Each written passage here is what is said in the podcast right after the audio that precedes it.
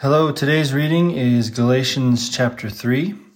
Um, this, this chapter was very freeing to me, um, especially in the end.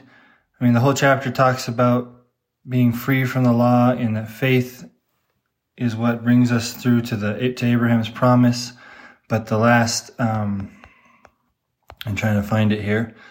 The last few verses. But now that faith has come, we are no longer under a guardian for in Christ Jesus you are all sons of God through faith. For as many of you as were baptized into Christ have put on Christ. There is neither Jew nor Greek, neither slave nor free. There is no male and female, for you are all one in Christ Jesus. And if you are Christ's, then you are Abraham's offspring, heirs according to promise. I think this is uh, very freeing to me as it kind of contradicts some of the idea of like the others in our life those that are not living according to God's commands or what we view as God's rules, um, that they they too are Christ Jesus. They they belong to Christ. They are a part of His promise, and they can be, with faith in Him, be a part of His promise, and that you know livelihoods or or placement or you know rules and how you live and how you what you do with your day on a regular basis that does not disqualify you if you believe in Christ Jesus if you if you have faith in what he did if he that he is with you that he is in you and that he is in all things that he has come beside you and that he loves you and that you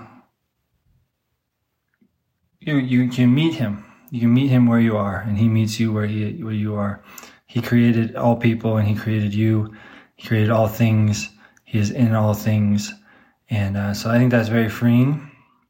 It allows for some um, just some grounding of of where you are and less fear and shame and guilt about what you've done and points to christ and points to um, his presence in your life and beside you and what he's done.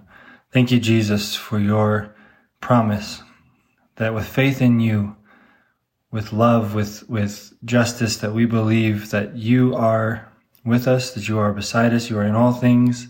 We can meet you in different places, in different ways, but you are there, that you want us, that you want, you're not here to discipline, to top down, to to push us away, but to draw us in, to celebrate with us, to strengthen the, the, the qualities that you've put in us that we, as we were created in your image. I thank you for that promise and I thank you for your presence in my life.